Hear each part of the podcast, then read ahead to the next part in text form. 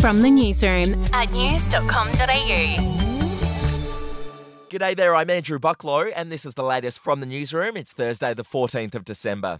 With tropical cyclone Jasper made landfall in far north Queensland last night. There were wind gusts up to 140 kilometres per hour, with 300 millimetres of rain falling in just six hours.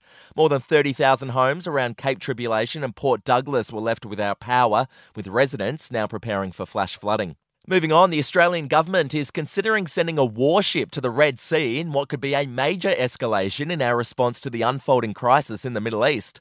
According to the Australian newspaper, the US Navy has asked for the Aussie warship to join an international task force in response to growing attacks on shipping by Iran backed militia that are threatening vital global sea lanes.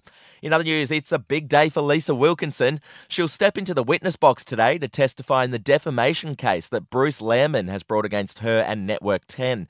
You can get updates from the courtroom on news.com.au. To sport, Usman Khawaja has hit back at cricket administrators after being told he can't wear shoes featuring the slogans Freedom is a human right and All lives are equal. He wanted to wear the shoes in the test match against Pakistan, which starts today in Perth, as a show of support for the innocent lives being lost in the Middle East conflict. The ICC has deemed the slogans to be political statements, which are banned under their guidelines, but Khawaja has vowed to fight the ruling. Let's be honest about it.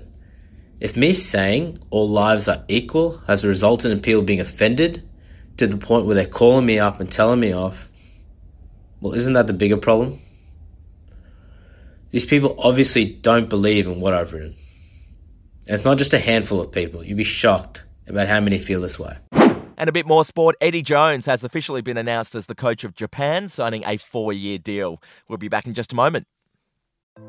Hey, I'm Felicity Harley, and I host Healthyish, where we chat to experts, influencers, and people in the know from around the globe to arm you with the knowledge to make healthier decisions for your mind, body, and soul. I think if we're going to be focusing on health, like sleep is probably the biggest component Oh, of that. I, I think sleep is the cornerstone. Like choose the harder option because I've never woken up and gone, I regret that run that I went at 4 a.m. I've never done that. Search for Healthyish and Extra Healthyish wherever you get your podcasts.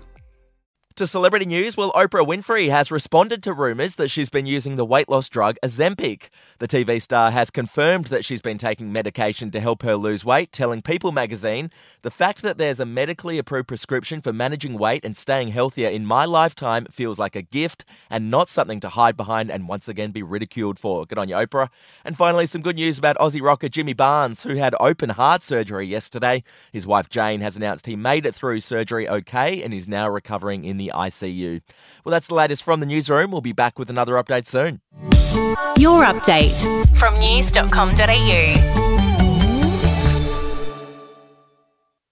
Are you ready to get an inside look at crime from someone who has investigated some of Australia's worst crimes? It was like Aladdin's Cave. The luminol found bloodied footprints and bloodied handprints on a wall, so it's Yeah. just like a horror movie. Former homicide detective Gary Jubelin sits down with cops, crims, addicts, victims, small time cheats, and big town lawyers as they tell their incredible stories. My house got raided. Next thing you know, I got bail refused. Next thing you know, I'm on a truck to Parklea Prison. Listen I Catch Killers early and ad free on Crimex Plus on Apple Podcasts today or wherever you get your podcasts.